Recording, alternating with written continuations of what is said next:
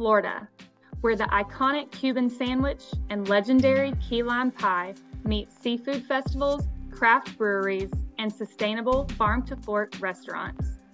With a wide variety of local specialties inspired by an endless list of global influences, the Sunshine State's innovative culinary scene is now featured in the Michelin Guide. Enjoy freshly caught snapper at a mom and pop seafood shack, sip wine at a local vineyard, or book a food tour and let your taste buds explore everything Florida has to offer. There's something for every palate. To whet your appetite and start planning your trip, go to visitflorida.com. Paul Menta is a chef, distiller, and owner of Key West First Legal Rum, and extraordinarily enough, a professional kiteboarder too. He's a passionate member of the Key West community and has led many local fundraisers. In July, he will be aiming to create the world's largest key lime pie as part of the Florida Keys 200th anniversary celebration. Welcome to the Journey Podcast, where I, Si Willmore, talk with pioneers, trailblazers, and thought leaders who are pushing the envelope in their industries. Season 4 is sponsored by Visit Florida.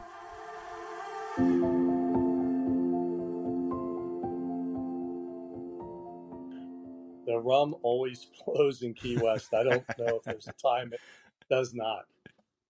Glad to hear it. I mean, let's go. Let's go straight into it, Paul, because because distilling rum sounds like a dream job, and you know, of course, the Florida Keys is just about as good as as any place in the entire country to start a distillery. But there's a long way to go from kind of being a lover of rum uh, and, and actually launching your own distillery. So, what kind of inspired you to launch your own distillery? Most of my life in Key West, I spent as a chef and a, Sure. and a kiteboarder. And when I was in culinary school in France and Spain, when I did my externship, both of my chefs, as chefs do, uh, like to have a drink, and they also made their own alcohol. so I learned it, and this was back in the '80s. And it's funny, man. You know, your life lessons, right? Look, I want to Yeah. wear the big hat. I want the white coat. I care less about distilling. I want to be this. I want to be the chef. I Yeah. gotta have all these pro- stuff. And then as I learned going down the road that the hat just carries a really big ego, and the white jacket, if it's not dirty, you're lazy and you don't do anything. and uh, I got rid of all those uh, accompaniments, as I'd say. And you know, and I, I, I love cooking and I, I love chemistry. So chemistry is so much of cooking. Interesting. And about 28 years into cooking, I went, what could I do in Key West that would be different? And, you know, you have to understand in Key West, to do something different, it's really difficult. And I kind of looked around. I'm like, well, they say to look at needs. Mm-hmm. Okay, well, what do we need here? Well, we need food and we need alcohol. I'm like, okay, Amen. craft beer has been doing some pretty cool stuff. I'm like, why isn't there any alcohol being made? I'm like, that's weird. We're, you know, a drinking town with a tourist problem. And I'm like, "Wh- why? So I went on that journey to find out and getting a license. So we're the first ones to ever have a license to legally distill alcohol ever in the entire Florida Keys and uh, lower mainland on Monroe County. So there was never, I mean, we did it illegally. I mean, we do, we do a lot of things illegally. When it comes to rum, it's all Yeah, illegal, remember, isn't it? not- Until recently. Yeah, and then remember, we're not we're not pirates. Of We called ourselves wreckers. So you nice, know, nice. we weren't we weren't yeah we weren't rum running. We were just transporting beverage. So um, so much different. you know, so I- different. I- Paul. I- yeah. So I went on this journey and really dug into the history, and I ended up in the old Coca-Cola bottling factory where Fantastic. I started my distillery. So the synergy and that kind of energy of rum and coke coming back Sure. together and kind of starting their life out and, and everything. So yeah, it's it's it's cool. You know, it was just I, I to do something different here. I mean, I'm I'm pretty proud of it. Um, a lot of people thought it was going to be a big failure. Why are you giving up a cooking career to go and do all this? And I was like, you know, we like to have a drink down here. I would think, you know, uh, this this this could possibly be onto something. So, but dealing with the federal government uh, made it more interesting. So, uh, you know, getting open was a was a chore. And then when I finally was licensed, as all good governments do, I don't care what part of the world we are, they said, "Well, you're approved, but we're going to be closing down the government in the next Whoa. 30 days, possibly because of something that was going on in 2013. So we can't give you your license." And I sat for an additional five months waiting for the federal government to get their proverbial crap back together and put papers back up on the wall and you know in the windows because people are like, I think this thing's not going to open. You, you, know, I I was overdrawn in the bank, and whew, it was it was a journey, man. It, it really it sounds like it gets because I couldn't make any alcohol, wasn't allowed, so I was still at the illegal part. And then, you know, when they decided to go back to work and the government all th- thought everything sure. was fine, the first batch I made, man, I had a line out the door. And probably the proudest day in distilling for me was going to the bank with a deposit going, look, look, I have money. I, you know, it's going to work. So it works and it's legal kinda, and people want to drink it. I mean, what more could you want? Fantastic.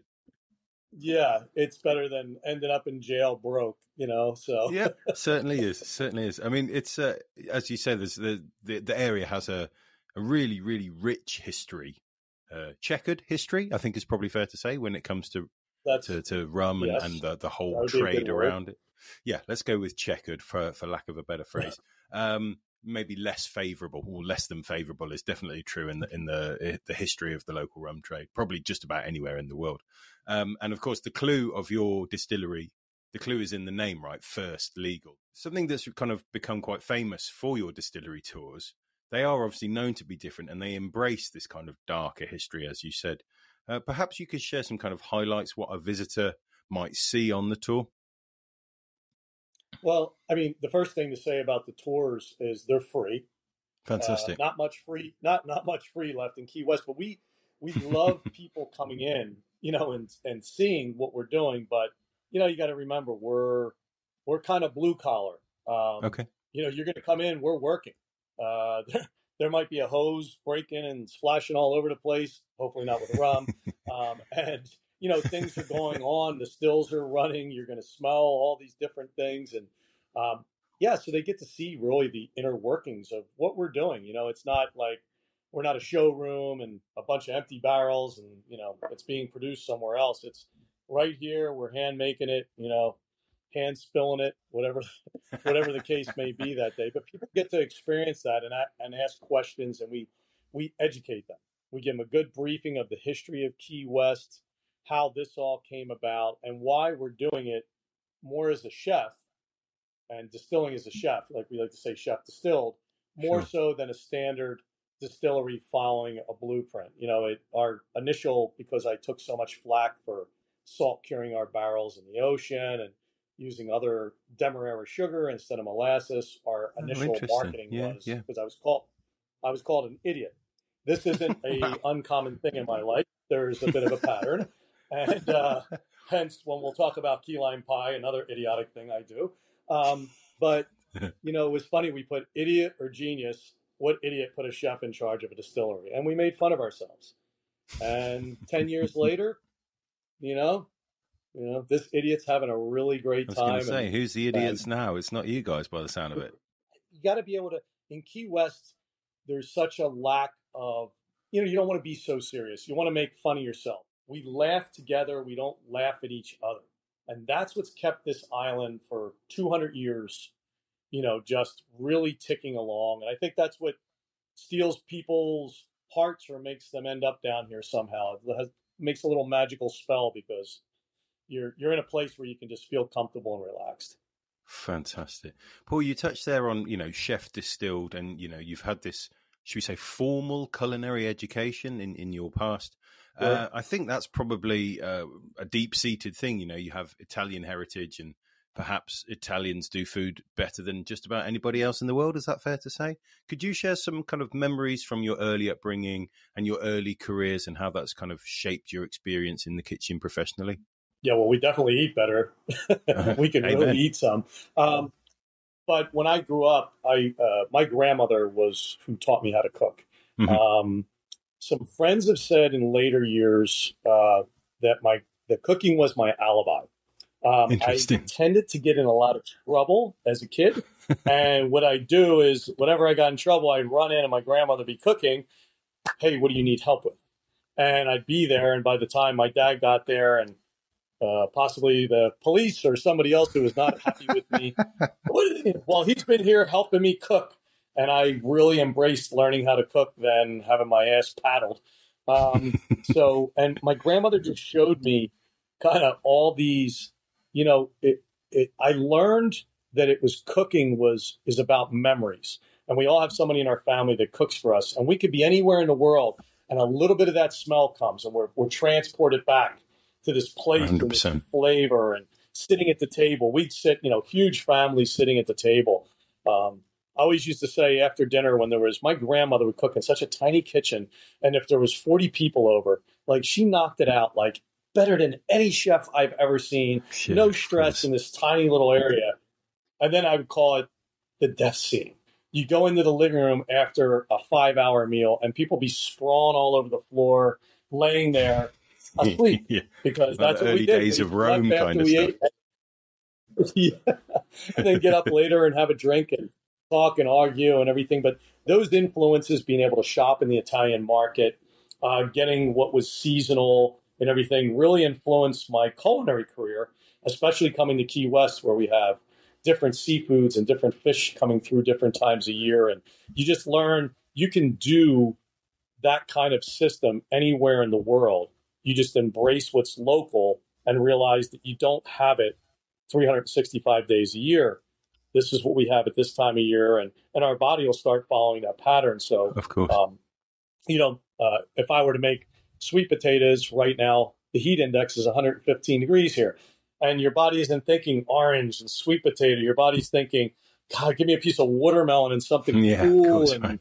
relaxing. So that, that's why sometimes meals don't work out for people. So I, I think it's a big lesson that I learned of how to have the appropriate food where you're at for the appropriate time of the year. That's absolutely fascinating, Paul. Because you know you hear about seasonality in food all the time. It's it's almost a buzzword now, and it's kind of connected to sustainability, which is only a good thing.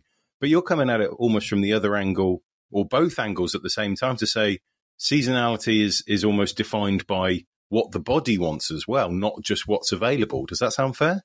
Correct. That's that's that's. I mean, it's just some of the things that are in our DNA and our genetics. Absolutely. You know, and and when we kind of follow that, and listen, put yourself on a four mile island where, sure. you know, growing things is a lot harder. So you appreciate when you get that treat of something coming out of the earth, right. where the farm is your ocean.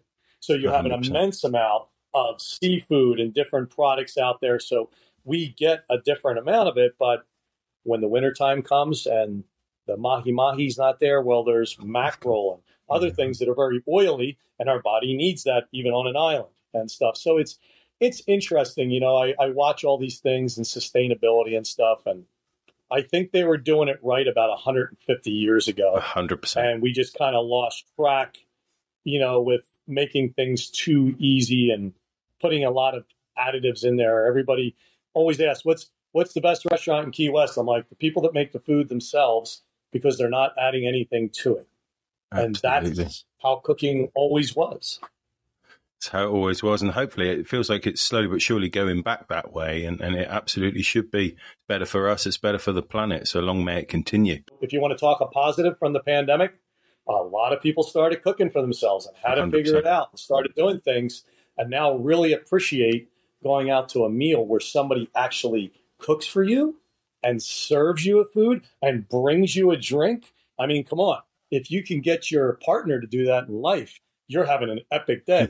So when you go out to a restaurant, I think there's a, there's some more appreciation for those chefs and cooks and busboys and waiters and waitresses and stuff because you've been there now, so you kind of get it. Absolutely, one hundred percent. Um, Paul, let's move on to the the other side of who you are, as it were. You're an executive chef, and you're also a businessman, but you're also a kiteboarder, which is a bit of a logical leap. Uh, could you explain how how this came about? How did those three elements of your life come together at the same time? Luck. Um, yeah, that works. That works. yeah, I mean, you know, traveling for cooking, um, sure. you get to go a lot of places. I happen to be um, in Florida. We wakeboard. Um, that was always the big thing. You know, wakeboarding mm-hmm. was very big, and so, but it was a pain because you got to get somebody to drive the boat. Of course, a lot of times people aren't maybe have a little hangover in the morning and nobody wants to drive you. so we, um, I was out in Maui uh, at the Incession when kiteboarding was literally in its birth, like wasn't wow. even there yet and just stumbled across it once. So you're telling me I can pull myself and I don't need a boat. And wow. And then like everybody, I thought, wow, that, that's going to be super easy and got one of the original manufacturers to get me a bit of gear and brought it back home. And I just about, eh, I didn't kill myself, but I just about hurt myself really bad. And my friend came up to me. I was being pulled down the beach. The thing was running. It was sand burning me. I couldn't control anything. I had no idea what was going on. But then it started pulling my board shorts down. So I'm bare assed going down the beach in front of people because I'm a cool kiteboarder and I know what I'm doing. And uh, it crashed finally. My friend came up and said, Are you all right? And I went, Holy shit, we figured this out, this is going to be pretty amazing. And, you know, licked my wounds and kind of went on about it and just fell in love with the wind and the ocean. And listen, when you work in hospitality, uh, restaurants, and any type of thing, you need an outlet. Interesting. Uh, I'm all about having a good bit of rum and stuff like that. But listen, you got to have other outlets that balance you out. And the kiteboarding did that for me. And I actually stopped cooking and took a leave of absence and went around the world actually twice. Um, I've been all over uh, the UK. I've been all over England. I've been to Hayling Island and Cornwall, and I mean all sorts of Fantastic. cool places. I mean, there's just there's tons of tons of places to do it. So it it really brought out something for me because you know I I, I recently I'm, I'm 57 now, so you know you start having these. Wow, why am I so connected? You know, we're mm. I think this connection with the ocean, we're full of a ton of electricity, right? Our body's just making all this electricity, and we go stand in salt water, and all of a sudden, I don't care about my boss. I don't care what chores I have to do or what things, or if I got some debt or I have to pay this or whatever. It, you you have this charge and it and it changes us. And when I'm holding on to that bar, the wind, the charge from the ocean, it, it, it's a it's a pretty amazing feeling, man. It's it's addictive. It's very addictive, and I'm I was always the first one out and trying to be the last one in, and I feel like I'm still that way um, on the ocean. And now there's a thing called uh, wing foiling, where you use a hydrofoil and they build a, a, material from a kite and you hold it in your hands and you, you feel wow. like you're flying on top of the water through the waves. You're going to see it all over the all over the UK. And uh, so again, here we go. You know, like passionate about something else again, but it, it has to do with the water and the balance it creates for being able to have a lifestyle. And the, the restaurant industry and tourism is is a lot of fun, but it's very difficult because one the the insider view, if you were to say, from uh, living in a place with tourism, it's not just you that has to perform. The whole island has to perform. You come on vacation to be with us.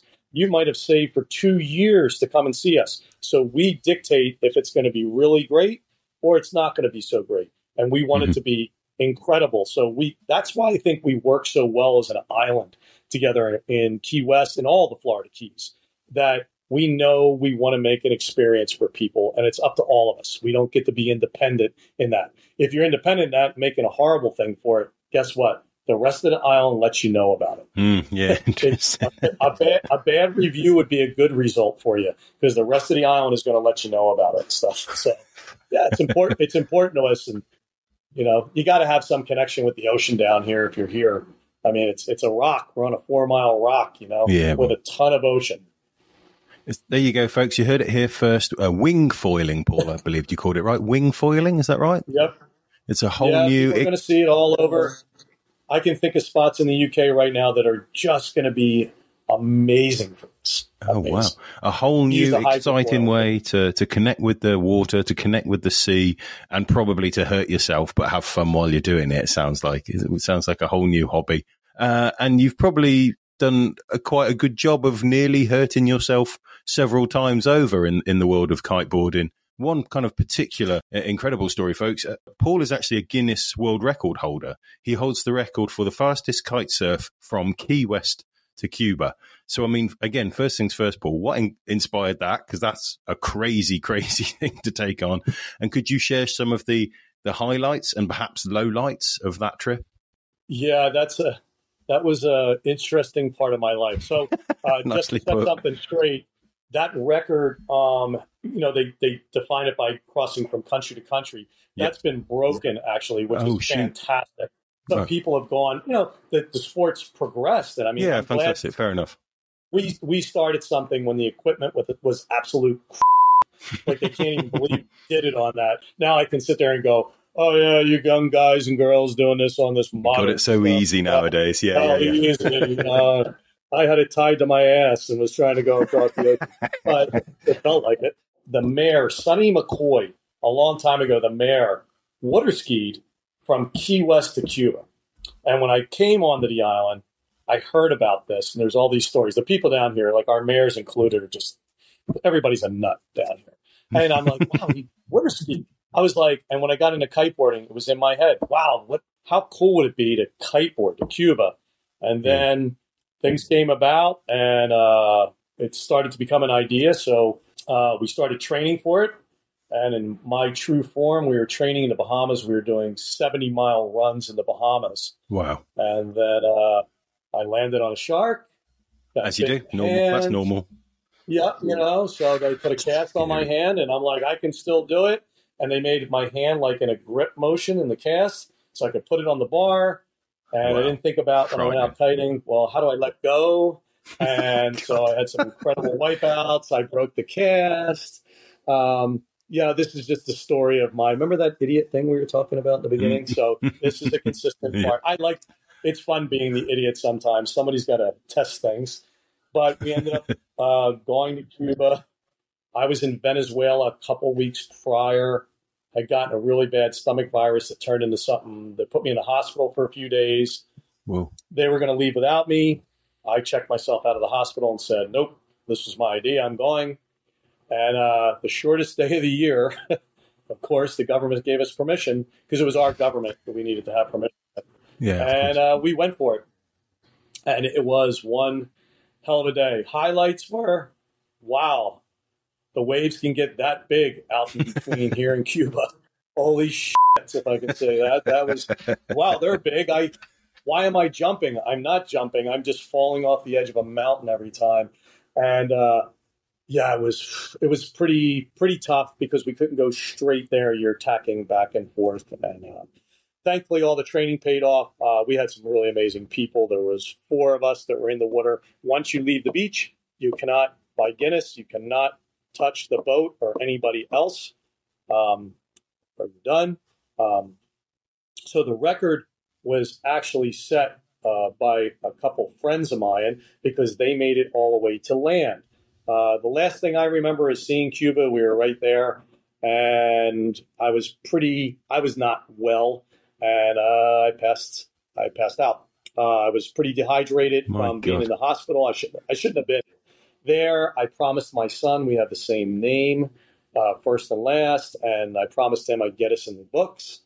So I went for it, right. and wow. Uh, I ain't doing that again. I can tell you that that was. I don't remember Cuba. at that point, and then I was brought wow. back, and you know, I had to be. I was underwater for a fair amount of time, and all this kind of good stuff. So, I mean, we made it, but yeah, it's one of those things you push yourself so incredibly hard, um, and it's funny because how things connect. When Cuba opened up for us again, uh, I wanted to bring my rum to Cuba and mm-hmm. bring it there and say thank you, buy everybody in Cuba a drink and say and import it there and so we sailed over there. And somebody asked, wow, what was it like to sailing to Cuba compared to uh, kiteboarding? I said, well, I can tell you, boy, it's a hell of a lot easier and a lot smarter. I mean, Jesus, that was a pleasure, you know. So as we get older, you know, we somewhat try to mature. And, uh, you know, I always thought that I'd go back sometime by kite uh, to Cuba. It's always laying in there in my in my head. It was a rough, hellacious day. And, uh, you know, thank God we all we all survived it, and people went on. It challenged people to go out there and do that and beat us. which is just, you know, which That's... is what you want. Tell them all how young and stupid they are and how easy it was, you know, and you get to be, I found myself, I get to be the old guy now and, ah, you don't know. I did it. it wasn't like hand. that in my day. You yeah. don't know you're born, kids, and all that.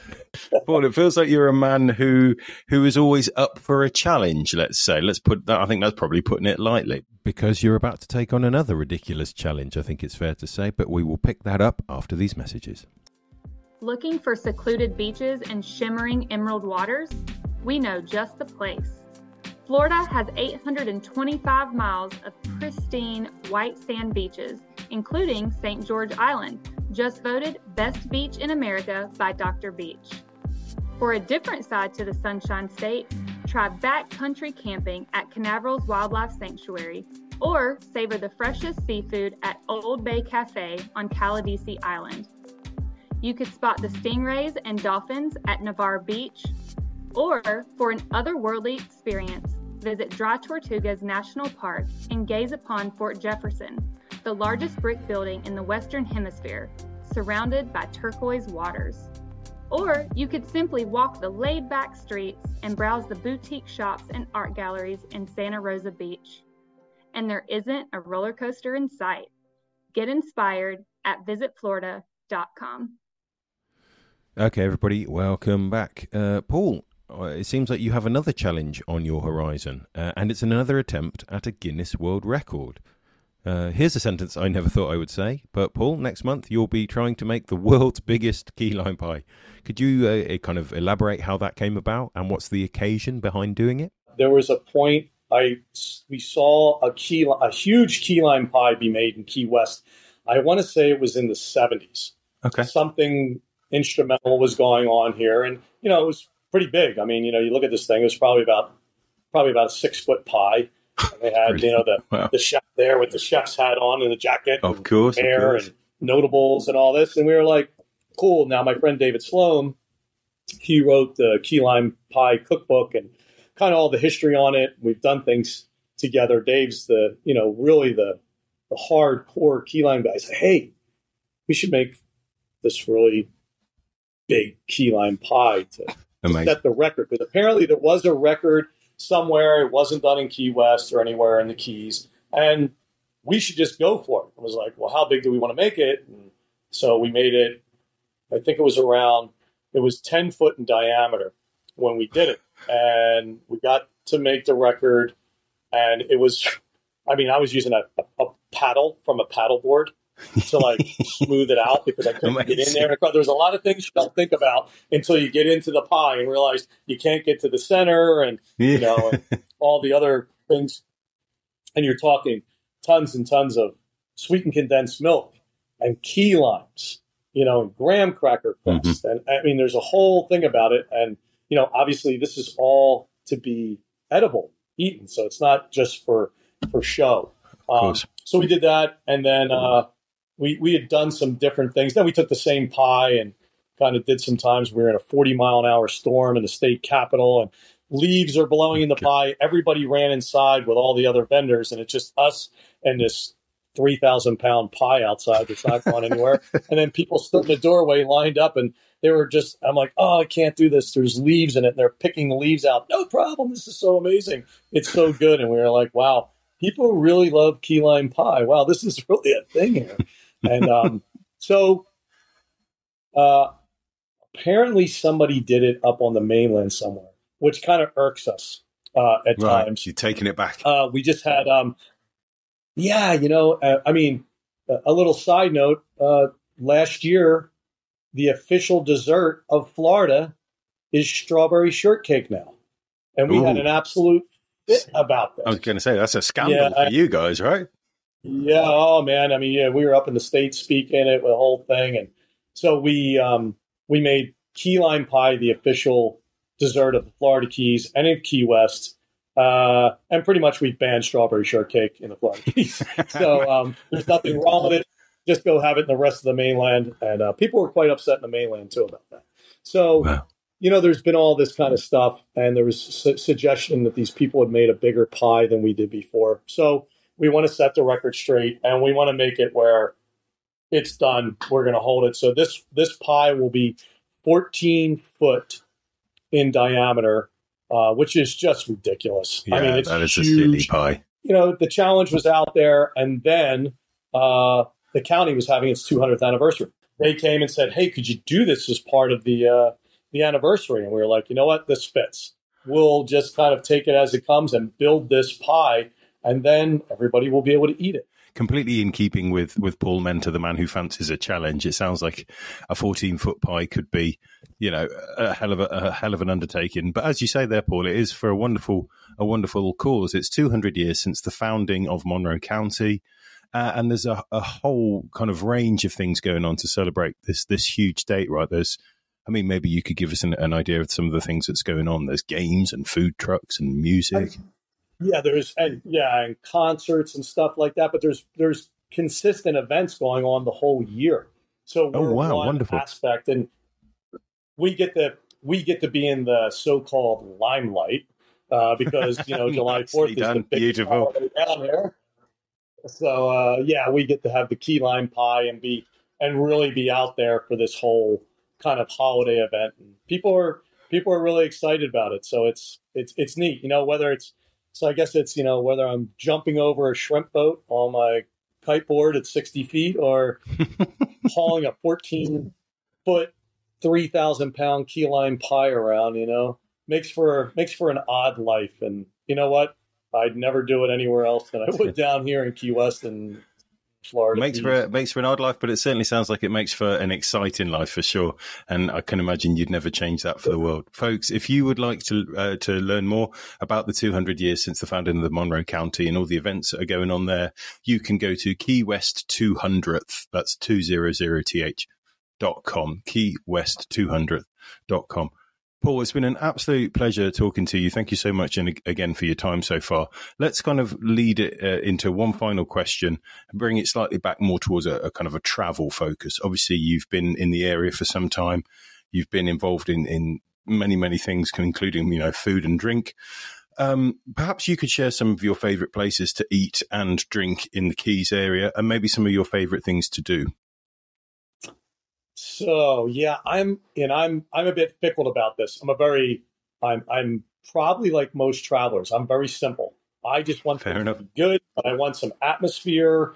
I want things like that. So I love going, especially when I have friends in. Uh, we like going over to the boathouse. So the boathouse sits on the water. Uh, they happen to serve our rum, which is a nice thing. Um, they have Beautiful. nice seafood, but you have these views, and you're down in uh, you're down in the Bight in the marina area, um, down by all these iconic places, the Schooner Wharf bars right there. This is where the fish, the shrimp boats used to be. So you're in, you feel this vibe and this energy in there. Um, so I like to go there. Uh, when I want fish and sushi, I like to go to this place called Miso Happy. Ever so great, was Key West Miso Happy has such brilliant, has such great things. And then you know you turn it around because people go, well, what can I eat that's local? What can I have? Well, we're such a melting pot here. But then you go to El Siboney, which is a Cuban restaurant, where I Wow. challenge you to eat everything they put on your plates when you go there at like at like challenge accepted. pro- probably the most reasonable price anywhere in Key West. And then, of course, it's dessert time. I go to Kermit's to get key lime pie. And if you're a meringue fan, the last one I'm going to leave you with is you go to Blue Heaven, and the meringue has got to be like 10, 15 inches tall off the top of the key. oh wow, It's one of those things you have to have. If it's not all over your face, you're not eating it right. you're not doing it right.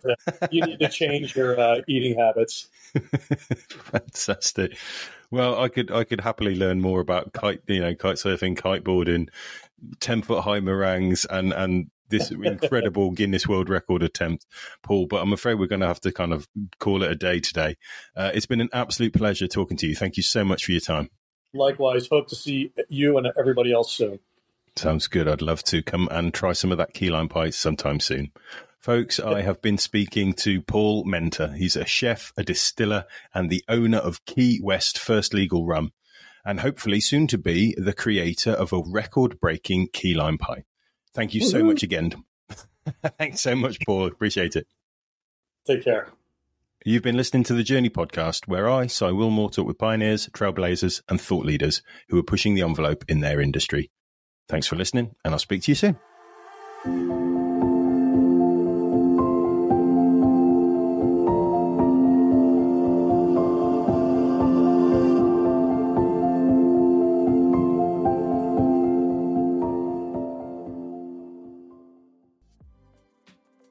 Imagine a destination with 825 miles of idyllic beaches, more than 1,300 walking trails, and over 700 freshwater springs.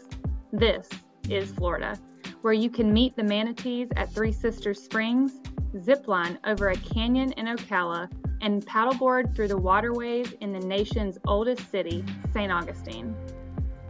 Our extensive accessibility options mean everyone can enjoy our attractions and activities. Florida is truly limitless. Look beyond the theme parks and get out into the Sunshine State's great outdoors. To plan your next adventure, go to visitflorida.com.